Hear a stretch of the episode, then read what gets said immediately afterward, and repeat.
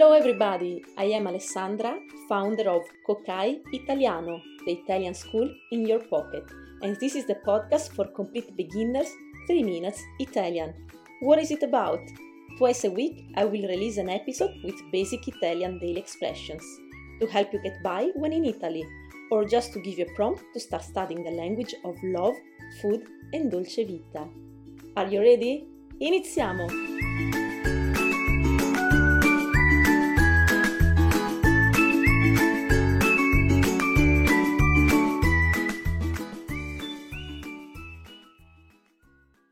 Ciao a tutti! In questo episodio di 3 Minutes Italian esploreremo il significato e l'origine di alcuni modi di dire italiani che hanno a che fare con il cibo. Hello everyone, in this episode of 3 Minutes Italian we will explore the meaning and origin of some Italian idioms related to food.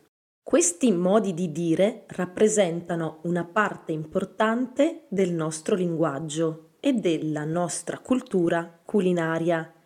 These idioms represent an important part of our language and culinary culture. Immergiamoci insieme in questo viaggio alla scoperta dei significati e delle storie dietro ad essi. Let's dive into this journey together to discover the meanings and stories behind them. Pronti? Incominciamo. 1. Avere il prosciutto sugli occhi. Avere il prosciutto sugli occhi significa essere ciechi o ingenui e non riuscire a vedere una situazione evidente. La frase deriva dall'antica usanza di mettere un pezzo di prosciutto sugli occhi per proteggere la vista durante un viaggio in mare. And now the translation. Literally, avere il prosciutto sugli occhi means to have hem over the eyes, which means to be blind or naive and unable to see an obvious situation. The phrase comes from the ancient custom of putting a piece of ham over one's eyes to protect one's sight during a sea voyage. 2. La frittata è fatta. La frittata è fatta. Significa che una situazione è irrimediabile e non può più essere cambiata. La frase deriva dall'arte culinaria, dove una volta che la frittata è stata fatta, non può più essere modificata. So la frittata è fatta literally means the omelette is done, which means that the situation is irretrievable and can no longer be changed. The phrase derives from culinary art, where once the omelette has been made, it can no longer be changed. 3. Salvare capre e cavoli. Salvare capre e cavoli. Significa cercare di salvare il salvabile, anche se poco. La frase deriva dal mondo rurale, dove i contadini cercavano di salvare il bestiame e le verdure durante una situazione di emergenza. So, salvare capre e cavoli literally means to save goats and cabbages, which means trying to save what can be saved, however little. The phrase comes from the rural world, where farmers would try to save livestock and vegetables during an emergency situation.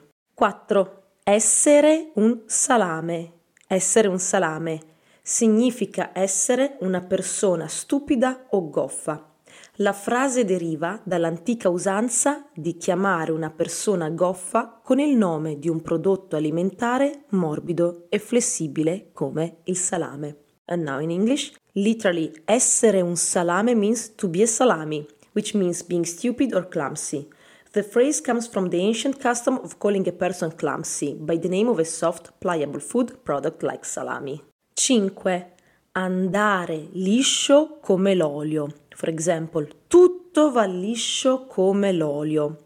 Significa che una situazione sta procedendo senza problemi. La frase deriva dalla consistenza fluida e scorrevole dell'olio. So, andare liscio come l'olio means going smoothly, like oil. That means that the situation is proceeding without any problems or hiccups. The phrase comes from the smooth and flowing consistency of oil. E l'ultimo, numero 6, è essere alla frutta. Essere alla frutta. Ragazzi, siamo alla frutta, for example. Significa essere senza risorse o opzioni. La frase deriva dal fatto che, una volta che i frutti sono stati raccolti, non c'è più nulla da prendere. So literally, essere la frutta means to be in the fruit, which means to be without resources or options. The phrase comes from the fact that once the fruit has been picked, there is nothing left to take. Ok, ti sono piaciuti questi modi di dire? Did you like these sayings? Ne conoscevi già qualcuno? Did you already know any of them? Se vuoi, puoi iscriverti alla newsletter di Cocca Italiano. If you want, you can subscribe to Cocca Italiano newsletter, perché la prossima domenica pubblicherò la trascrizione di questo audio because next Sunday I will publish the transcript of this audio through the newsletter. Basta seguire il link nella descrizione. Just follow the link in the description. Questa è la fine dell'episodio. This is the end of the episode. If you want to learn more Italian, check the links in the description. You will find a flexible video course for complete beginners, one to one lessons with me, the link to join our Telegram community, podcast for free, newsletters every Sunday, and all to make you learn Italian in a fun and effective way. Grazie per aver ascoltato me e Kokai Italiano. Ciao!